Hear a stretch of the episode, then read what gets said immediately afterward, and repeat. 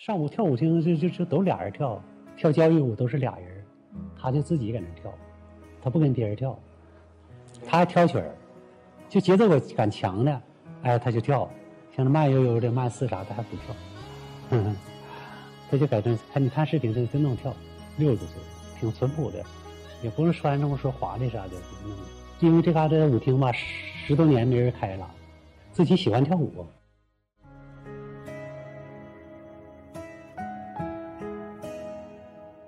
像最近的这个走红的这个事儿哈，走红这个事儿里面的那个张德全那个老人哈，就是您之前见到吗？他就啥呢？没有，就是我原先没有印象，通过这个拿那天那个他们来发视频，我看了，我才有印象。因为啥呢？有印象了。上午跳舞厅就就就都俩人跳，他就在这位置跳，我在那放放放舞曲，你不管是放三步快四啥，尤其放。节奏感强的曲儿好的，完他就给来跳。你要放三步四步，他不跳，就跳他就跳那节奏感强的就跳那迪斯科。我六点半开门，都七点左右就来，八点半就走了，八点多钟就走了。一般的往这跳舞的都是哪两个人两个人跳，都熟悉，这屋里的人都熟悉，都到点儿去就走了。像他中途就走了，到这也没人，也没跟他说话，也没人那啥的。我看他也没，我后边我问我媳妇，她说没人。跟他说话也没跟他唠嗑啥的，他就坐自己坐那头。他来有时候不不跳，他不坐坐那儿不跳。有时候跳一曲两曲的，跳成曲儿好的，他就跳一曲去几曲儿；跳几曲不好的，他就不跳，坐这坐这看。他就在这看你看视频，他就能跳。得六十五六岁那样式的，个不高个不高，一米六几吧，也就个不高，挺壮，也得有一百二十多斤，一百二三十斤，挺淳朴的，也不是穿那么说华丽啥的，就是那么。您刚说到那个跳舞哈，您是以前有接触过什么跳过是吗？那时候我卖服装，我朋友付允新，我俩开服装店，上那头上那广州进一回货，完了就合伙了。合伙以后，他总上舞厅跳舞去，我也不会呀，完我就跟他去，去完了做，大约也就一个多月，就搁那看，也不会也。其实我都认识这些人，那卖服装认识人多，都认识，不好意思，跟人跳还踩人脚啊，不会。完了后边过一个月以后。完了，他教我带拉的，哎，有点入门了。完了，这时候老师也来了，又请这他们又请的老师。完，我就跟老师学着。那时候都年轻，这时候那时候啊，漠河发展不像南方那么快，都是晚上娱乐活动没有，基本没有。那时候手手机还不普及，完了也不是说上网又是啥，有个电话都很少，这大哥大很少，得有钱人有。后来就是这些人，都是上舞厅，没啥事消遣消遣，晚上。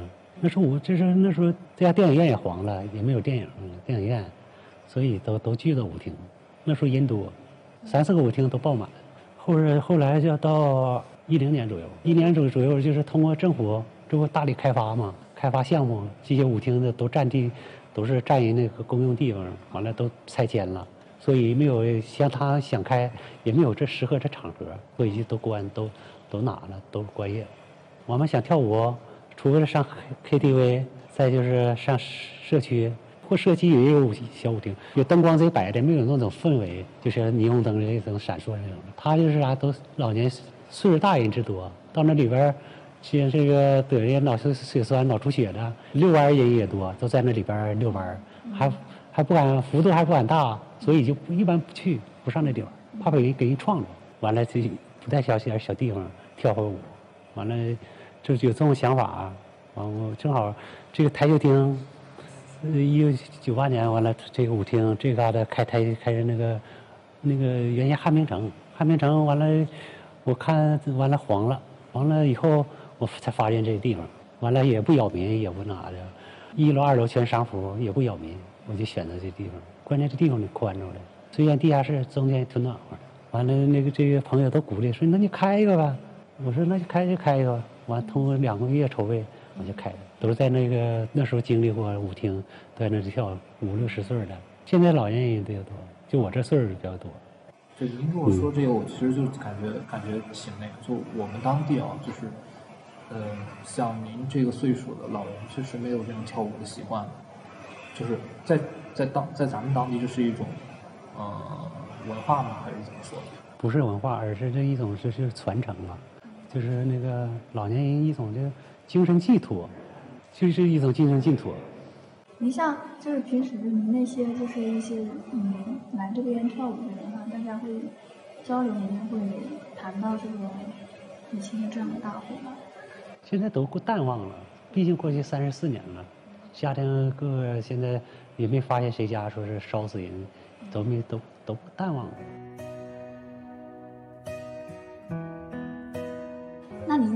就是呃第一次来漠河哈，那时候第一次来到这么北这么北方的地方，那个时候心情怎么样？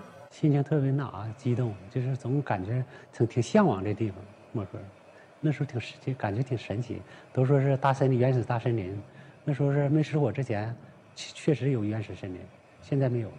就是一开始来说是，挺挺好奇，特意上山上，那就那个雪，特意上山上看看这些树林，它白皑皑的大雪，那个要这在那个树衬托下，再就是这个树挂啥的，树是非常漂亮。那那个时候你感觉那个年代哈，你漠河那边的这种发展程度跟你老家相比怎么样？嗯，那时候漠河非常陈旧，跟跟就是跟那个农村有的还不按农村呢，就那房子建设的不规不规范，就是东边一撮西边一撮，都是自己盖的那种，不像现在建筑这么好。那时候是相当就是落后，交通啊跟着跟哪各个方面都很落后。吃菜和是那个吃做那个米面啥的，都靠外运。你像之前我们也说到嘛，五月六号那个火灾那一天，火灾发生那一天，你是怎么度过的？现在还有是不是？就是我 那天中午，我就上我那个五湖建筑队镇县里，这不是四外着火了吗？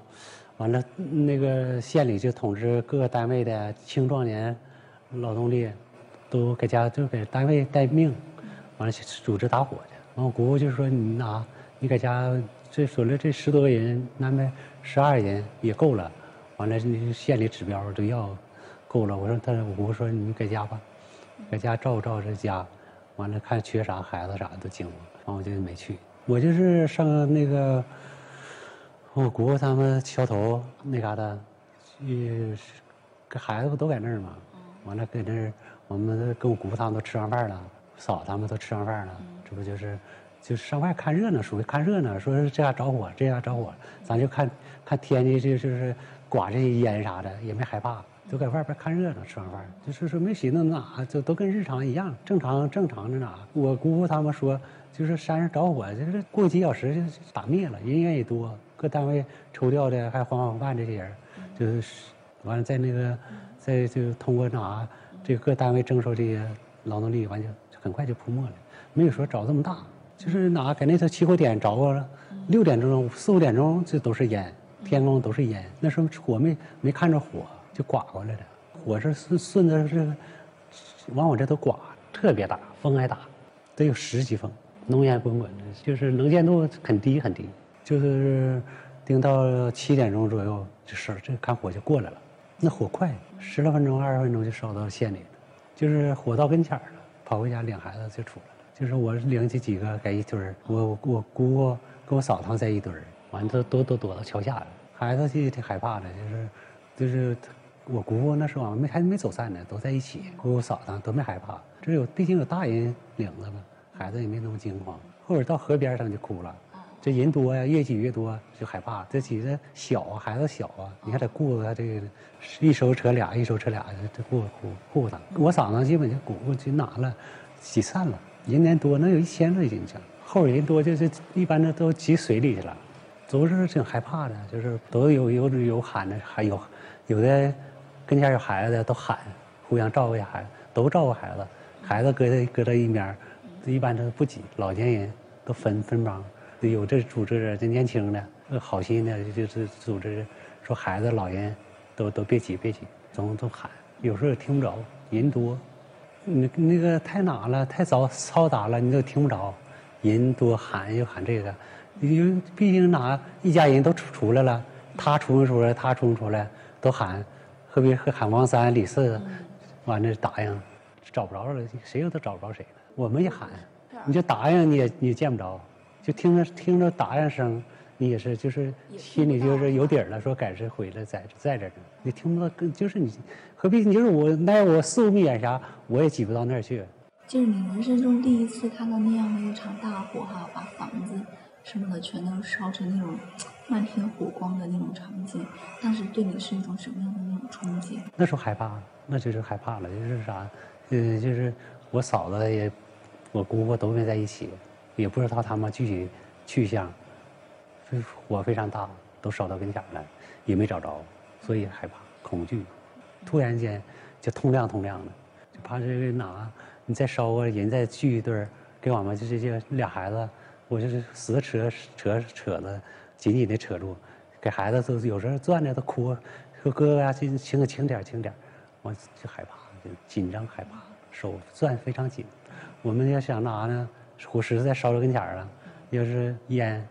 蹲地呀，最起码那个那个水能给火能灭了，烧身上，是这感觉。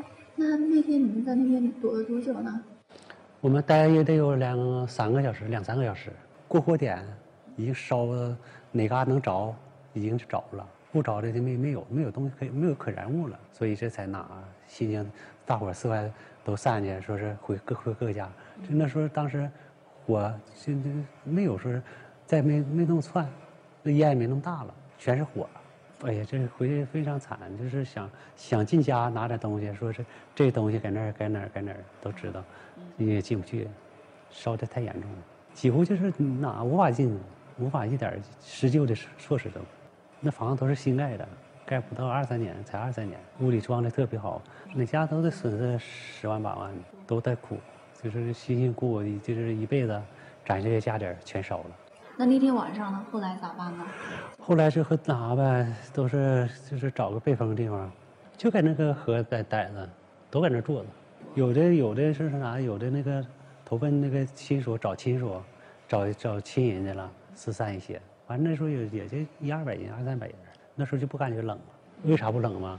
四外圈你就是冷了，你可以上边上那半垛烤火去，那去半垛全着了。哎，有的。给那个小孩的衣服脱下去，到那烤烤干了，我再穿上。几乎家家都没有衣服了，都穿一身衣服。有到岁数的，穿多的，心眼好使的，都给小孩穿。给小孩穿完了，给小孩衣服烤干了，我再拿，再换过来。那是火大，就坐着休息。嗯，都说谈的这火，谁家是咋样烧了？回家看看是谁家烧没烧？一谈都烧了，家都都烧，都情绪都挺低落的。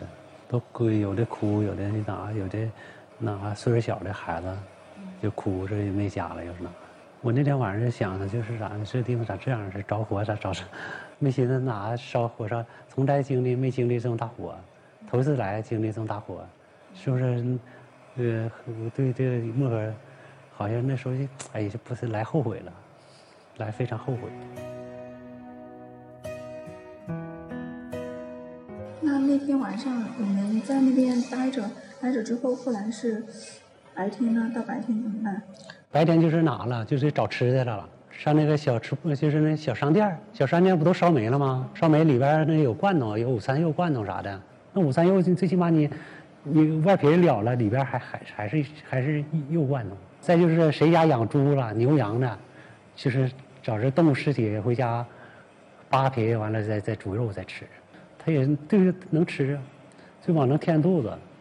人要饿了，啥都吃了。像咱抗日战争那像言妓女，树皮都吃了。完了，这不哪就是领着孩子，他们几个就是找这些食品啥的，整那罐头啥的，哎，找这些食品。我们这些师范，我姑父、我哥他们这些那个师范这亲属，师范大人，都去找，就是找我姐夫。分成三三波，一会儿四五个人，一会儿四五个人，完就是逐步一点一点的，就面积往前推，就是他找这东边，他找西边的这么找。那时候我姐姐戴块上海手表，就按这个就按这个目标，这戴手表呢，示范戴手表的，身体差不多的，就就找。有这因为后人找一个戴手表的，完了也是好几家都辨认，后边辨认都不是，后边亲自给我姐招上了。一看也不是，给那个表盖都打开了，不是上海手表，它是那个飞鸽的，就就这一具就那一具尸体是相似的，所以再看着这些都没有是相似的，就是找找找姐夫的心情，就找家人那种心情，就是非就一点不害怕，就扒拉这风上身上扒拉这些人一点不害怕，没感觉害怕。找就就是就是祈祷是别别找，千万别找着，别找着，别找着，就是总盼望这个。完了，所以就开这个。有个小孩儿，我们去找我姐夫跟前儿，也是有两三具尸体，就发现那个小孩妈妈抱着那个小孩儿，就抱着孩子，始终紧紧的抱着，她丈夫拉也拉不开，孩子就是烧的就是俏黑俏黑的，就你辨不出来模样。他为啥能找着他呢？他就是顺这道领孩子走的，中途就丢的，所以这这顺这道就找着了，给这孩子在草河找着了。我们就瞅了也十十多秒，也瞅不下去，那哭的太伤心了。还还有孩子父亲都在一起，爷爷奶奶最用心、最最记住，在找我以后是那场景是最难难受，一般人是看受不了，真的就是也是思念姐夫的心情，连找一亲人也是找亲人，一看这真受不了，几乎到那儿看一看一眼都走了，都受不了，都是吃饭网去去那些人都是在找家人。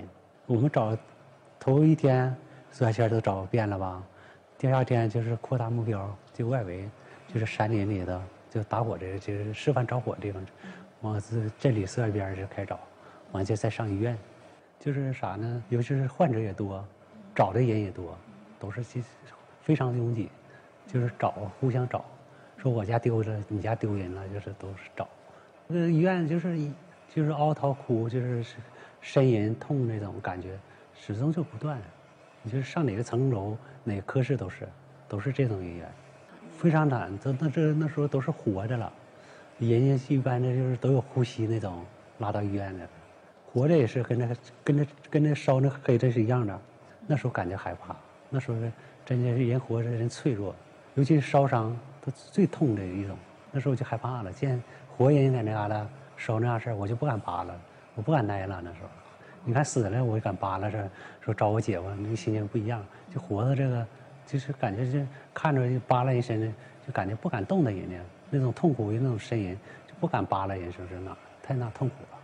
太平间那时候都满了，就烧焦这些尸体都辨认没法辨认这个，后裔都通过做 DNA 完了就搁家领这个尸体，就是这四五天四五天当中就就不断在寻找，也没干啥，啥也没干，就是在寻找，饿了就回来整点吃的啥的，完继续找。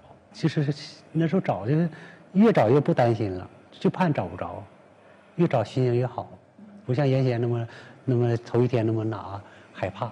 后来我听说了，他们打火去了，完了到七号那天，就晚上下午那火就控制不住了，无法救了，就是救你救不了了，人靠不下跟你去，火太大，所以人员就都撤下了，陆续各单位的都撤下来了。撤撤回的时候，他那不就正好赶上晚上吗？完了就都戒严了，不你当兵的各个路口都绑上，不让你不让你回来了，不让县县里了。就都怕火烧，不让你乱窜了，都疏散人员就往河边疏散。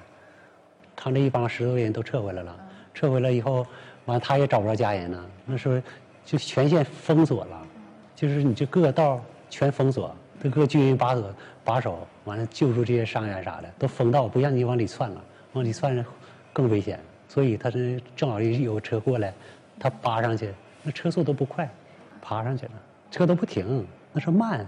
能见度就几十米你不能开那么快啊！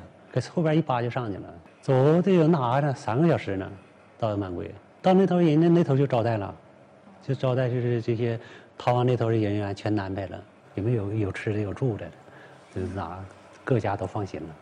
完第七天好像回来了，就送回来了，派车就送回来了。你你那几天心里在找你姐夫的时候哈，心里有在想一些什么吗？那个时候除了找人之外。就这样的一场大火哈，对你当时的，我当时也想啥呢？就是想尽量尽快早日，就是不想在这待了。我第十天我就走了，想逃离，对，想逃离了，就就想走了。我说我不待了，我不在这就待了。就是特别害怕，就说是这地方咋这样式的？毕竟哪一生当中没没经历这种大世面，有的说在农村也没说是见过这么大的灾难，着火那以后以后，往这嘎达就不通了，火车都很挺长时间才通，通也都是没有客车，全是全是闷罐，就是运运载物资，完了返回去就运往外运这个人员。我我第十天我就坐闷罐到那个加达奇，加达奇完了到礼堂发一些那个面包、香肠啥的，还有水啥的，地区领导都去问问发这番这些，非常关心。完了从那个加达奇又到白城了，白城子完车站，这些领导和那个市领导都去车站迎接，完又送到招待所，第二天又光送到火车上，火车上也也发放这些食品啥的。回家以后完了那个是乡政府，完了给看望那些给那个大兴安岭回来的这些灾民，完了又发放一些粮食，又发放一些这那个吃的东西，油盐米啥的，这这各方这都挺照顾的。完了又给大家待了两多个月。我爸他们不都承包点地儿嘛，就是那个承包到户了，那时候一样。就那个我就帮爸他们想种种地嘛，还有一些阴影吧，就是啥，晚上做噩梦，就白天就是啥忙活一天，晚上就是累的时候，是做噩梦，从梦中也惊醒，就是总总想我找我姐夫那场景，扒这些尸体，完了就开始害怕。我这这帮我爸种完地，完我寻思再出去上长春哪嘎达工地再打个工，完了我没等出去呢，我姑就来电报了，说那个施工队就是拿任务下的紧，完了要让我马上就回去，帮他那个做那个漠河城市恢复重建。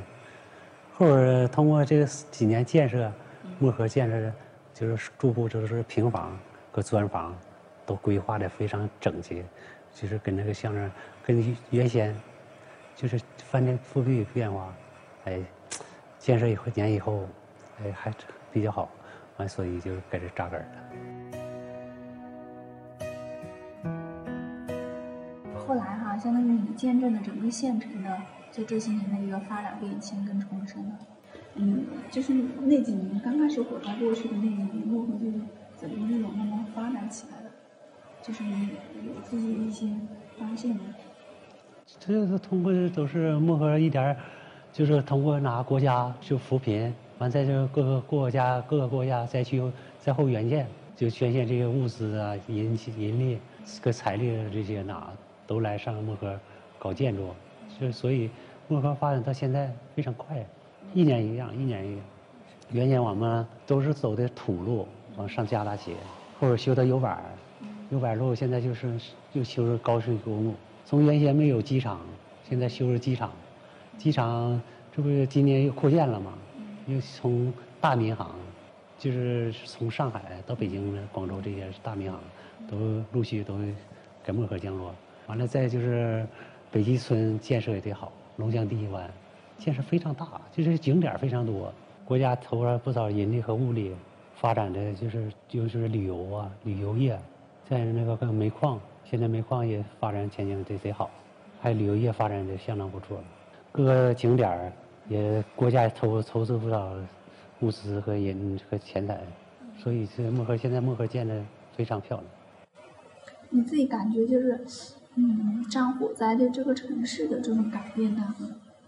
改变大，就通过火灾，原先你要是来八十年代来八七年以前来，你就漠河非常破烂陈旧。几乎砖房很少，就像咱们坐火车时候看着下边那个居民，很很少有砖房林区。现在火灾以后全变砖房，都取的暖，第一防火，第二是保暖。哎，那你们会不会对火有一种恐惧？真恐惧！就现在就是你家里，你要说说你要烧炉子，你必须得火灭了你敢走，要火不灭你不敢走，就是养成这习惯。在外边抽烟，也是拿也是养成这个习惯。在外边从来不敢抽不抽烟，就是没人管的情况下也不抽烟，上山上不带火，这是咱完了，是让离区这些人的一种，就是好像传承下来，就是深刻的教训。就是现在就是看到这些，偶尔还能在街上看到这些烧伤面孔、烧伤非常狰狞的面孔，有时候还能见着，一见着那个人，就能想起那五六火灾节那失火那日子，有时候就能碰见，往这还有。这样人，就留下一种阴影，对火一种可怕，这阴影十多年才能过去。为啥呢？因为这个那火，这烧惨痛太代价太大，所以就一人，呃，谈恋这到谁家创新了，说说五六回在你家烧谁了烧谁了，总那总谈这事儿。那时候这是家庭几乎家里全烧没了，就是家庭财产全烧没了，一点都没剩。说这家就是总谈着你家在火中烧，损失多少，他家损失多少，在十年当中都都互相谈谈这个事儿。完了后以后就淡慢慢就淡忘了，都知道了，这家性命状况什么样什么样，都恢复秩序了就，毕竟年头都三十多年了，都淡忘了。